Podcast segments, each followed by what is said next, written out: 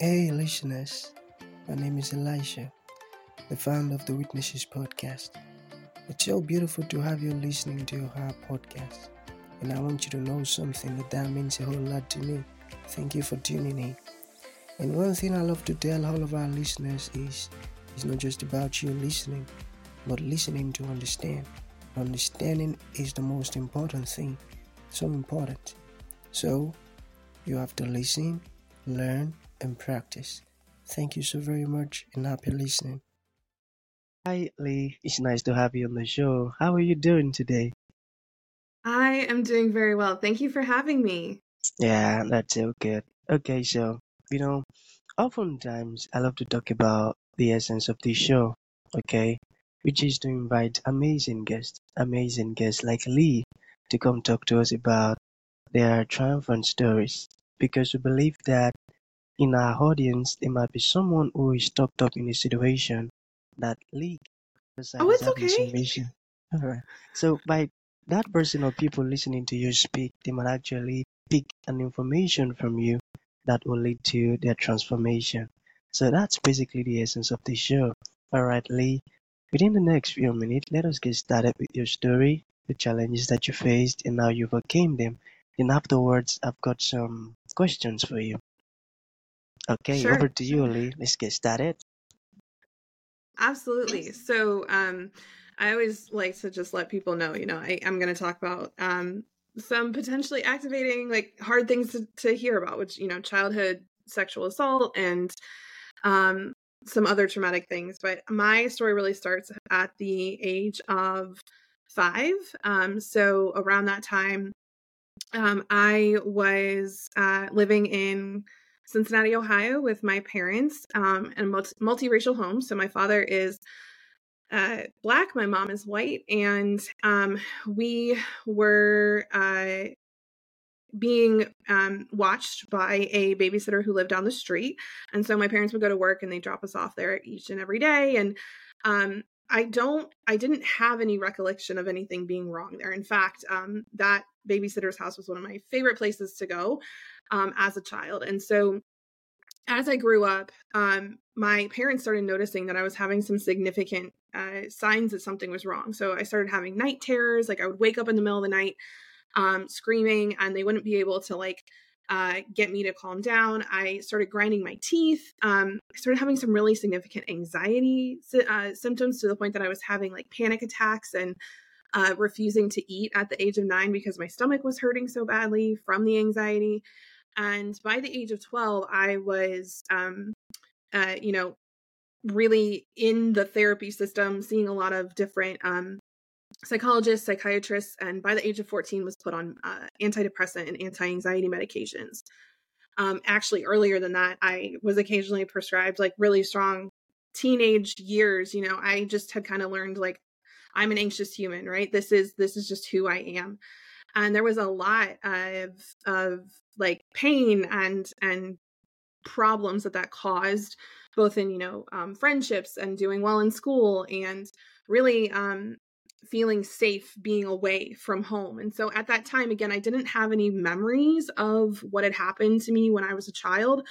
Um, i just knew that like no matter what i tried i could not get rid of this just you know sick anxious feeling that i had a good amount of my life and you know something i was experiencing every day. So um, i ended up going off to college. Uh, i had looked at going to college several hours uh, away from my family and ultimately decided to go about an hour and a half away.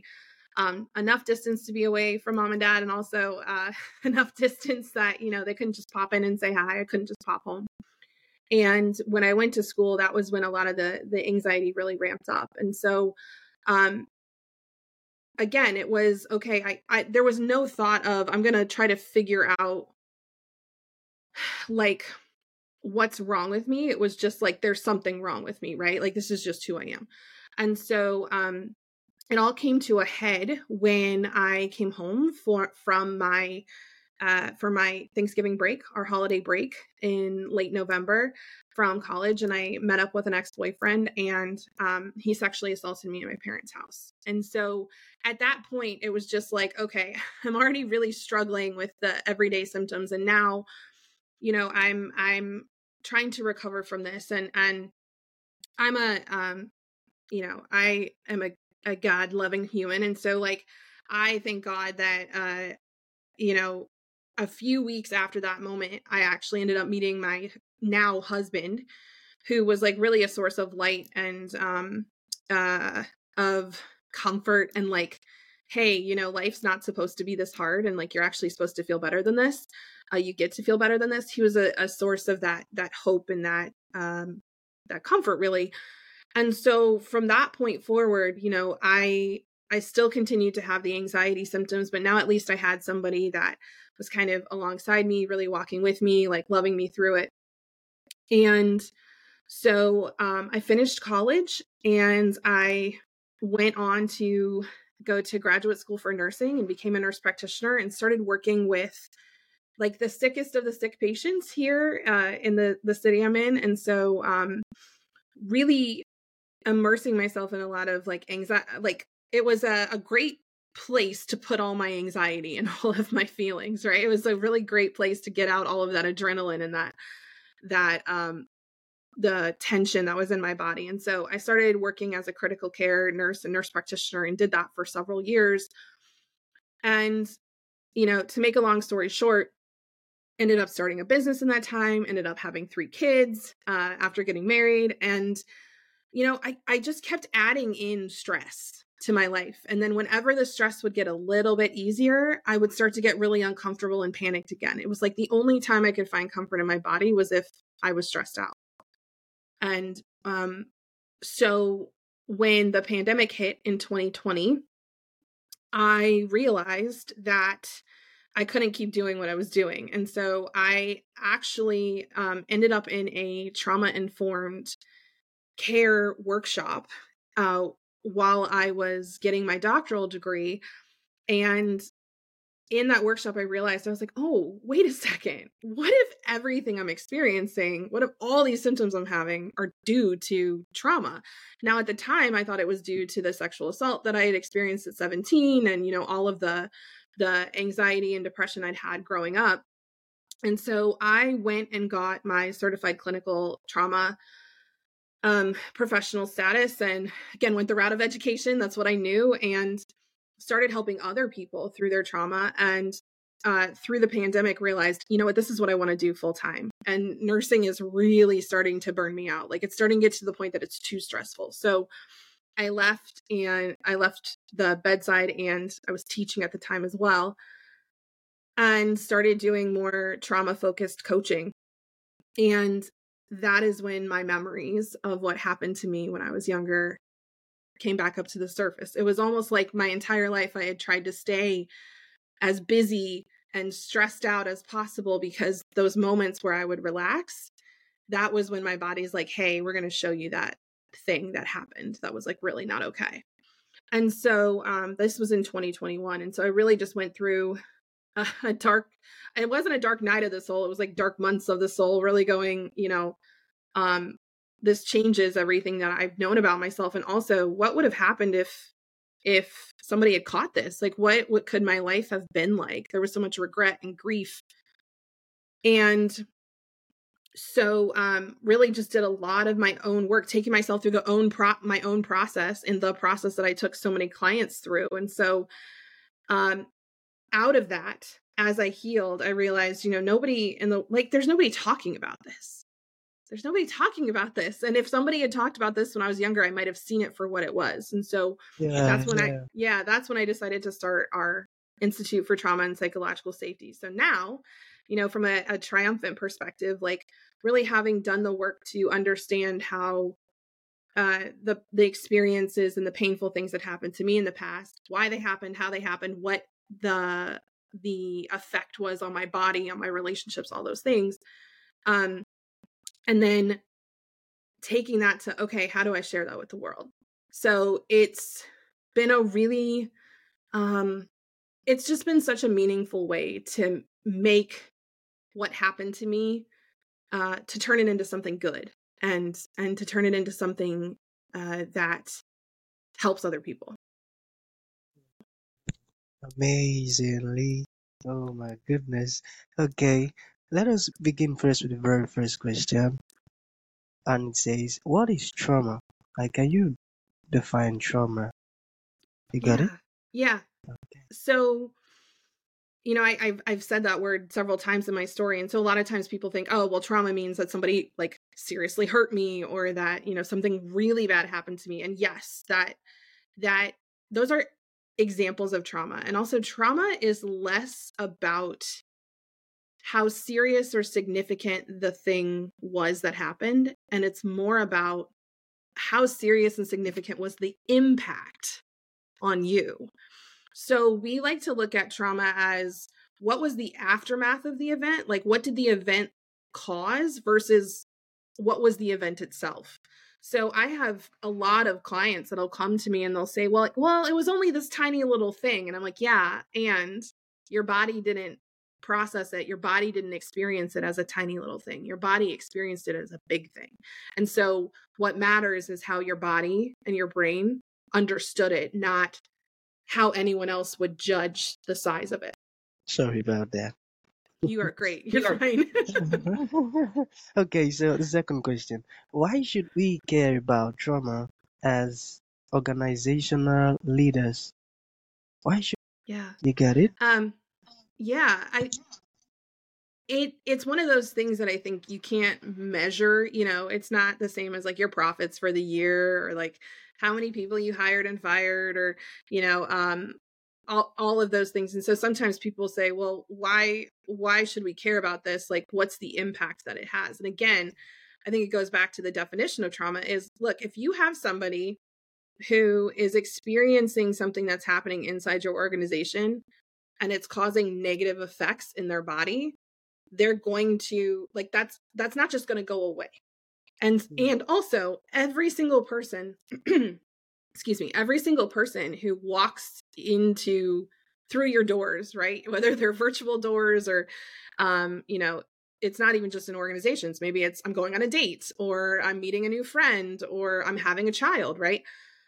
Anytime you enter into relationship with someone else, they're bringing their past experiences with them into that yeah. moment. And so if you don't understand how the past can affect the present, then you're going to act in a way that's probably going to have negative impact in the future.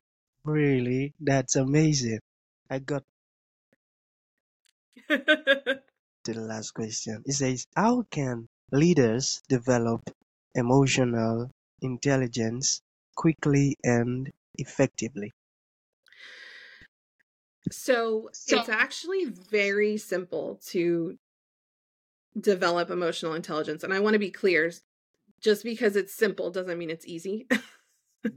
right it's very simple and it's also very it's it's it's going yeah. to require a lot of like energy and effort so um you're gonna you can do it relatively quickly it's just gonna it's gonna take some intentionality on your part and really what it is is this anytime you notice yourself jumping to to do something right? Anytime you notice yourself reacting, whether it's to something that happened, something someone said, something someone didn't say, right? Anytime anything unexpected happens and you notice yourself like leaning in and jumping to react, stop and pause.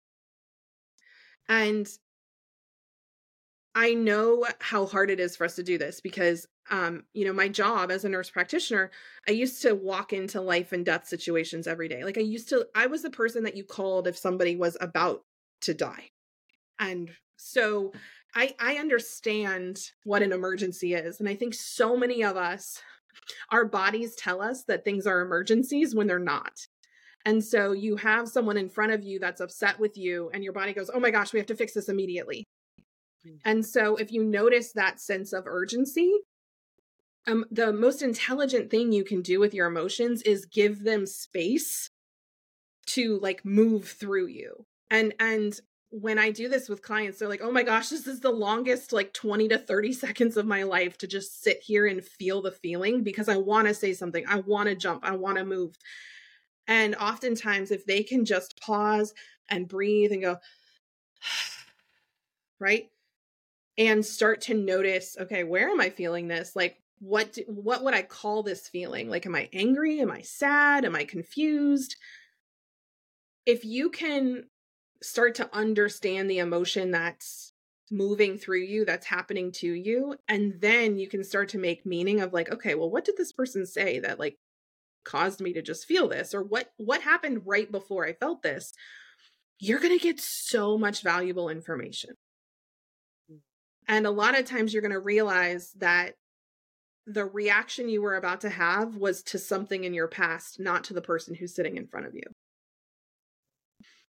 So the you're actually reacting to your mom from 20 years ago not the woman who is the same age as your mom in front of you who just said something that kind of reminds you of your mom right? Like you're reacting to your ex-husband not the guy who's on this first date with you across from you like who says something right you're reacting to your past that the present's reminding you of so if you can just call like slow down give yourself 15 to 20 seconds and and a lot of people are like, okay, but like, how do I do that if I'm talking to someone? I say, you know what you say?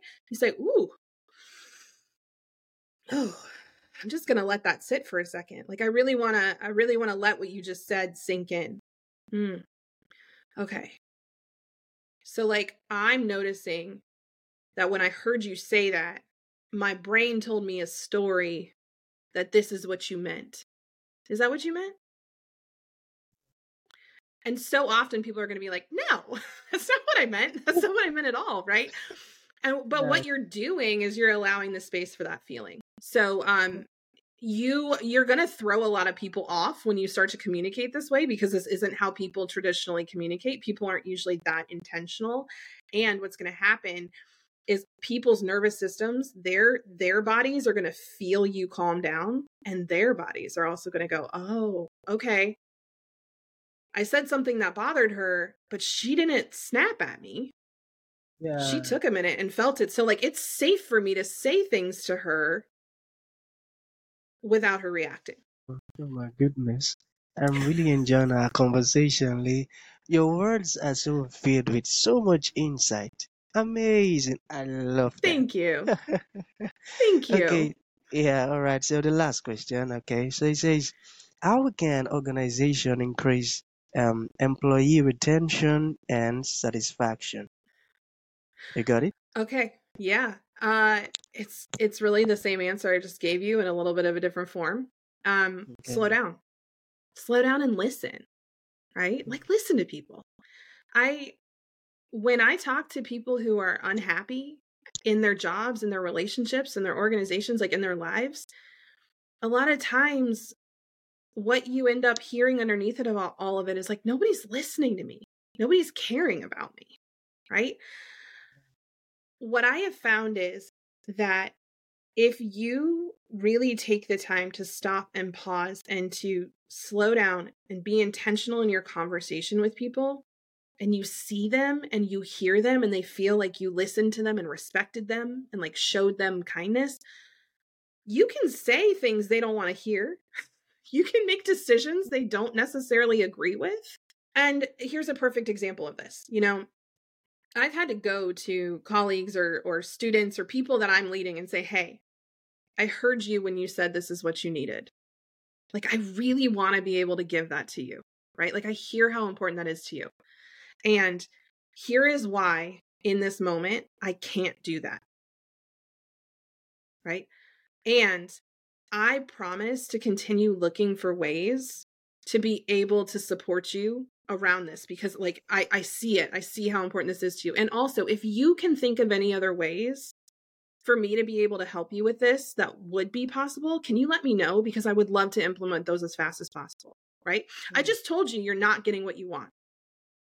And yet, people will walk out of that and be like, "Oh, that was a really great meeting." Now, you have mm-hmm. to mean it you have to mean it. And in order to mean it, you got to be calmed down. You can't just be like, oh, nope, I'm still up here and all tense and activated and like not really caring about this person. I'm just saying the words. They, they have to be able to feel your sincerity.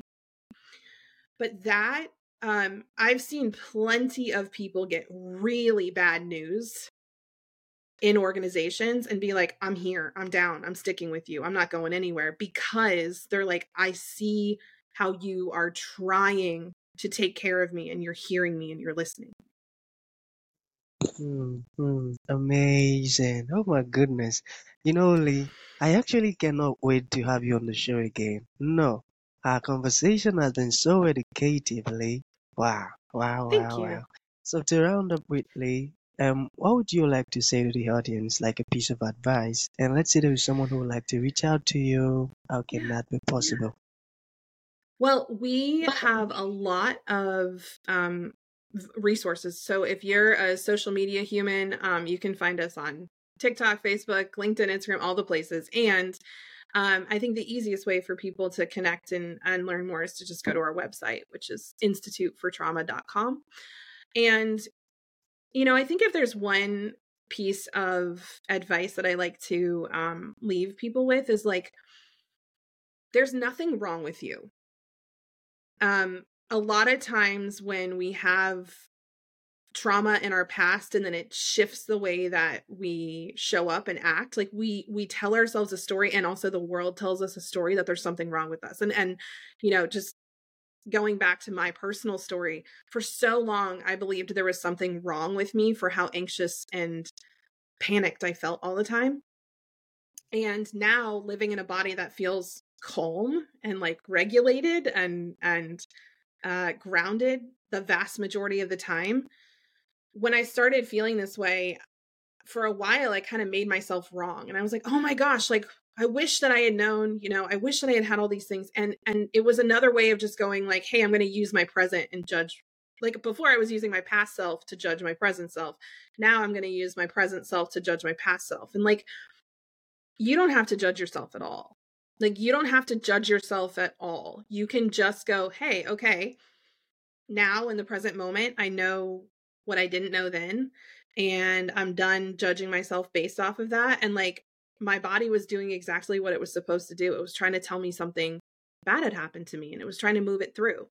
And so I can thank my body for showing up for those 25 years in that way because all it was trying to do was help me. Beautiful. So beautiful. All right, Lee, that's going to be the end of the show. Thank you so very much for your time. You're good. Thank you for impacting us with your amazing insight. Now, I learned a series of things from our conversation, and I'm so happy about it. Thank you so very much. Thank you. Thank you for honoring the invite, Lee. Thank you. Thank you. Bye bye. Thank you for tuning in to this incredible episode. Your support means the world to us, and we truly value you. We look forward to having you join us for the next episode. If you enjoyed what you heard, please consider rating and reviewing us on Apple Podcasts. Your feedback is greatly appreciated.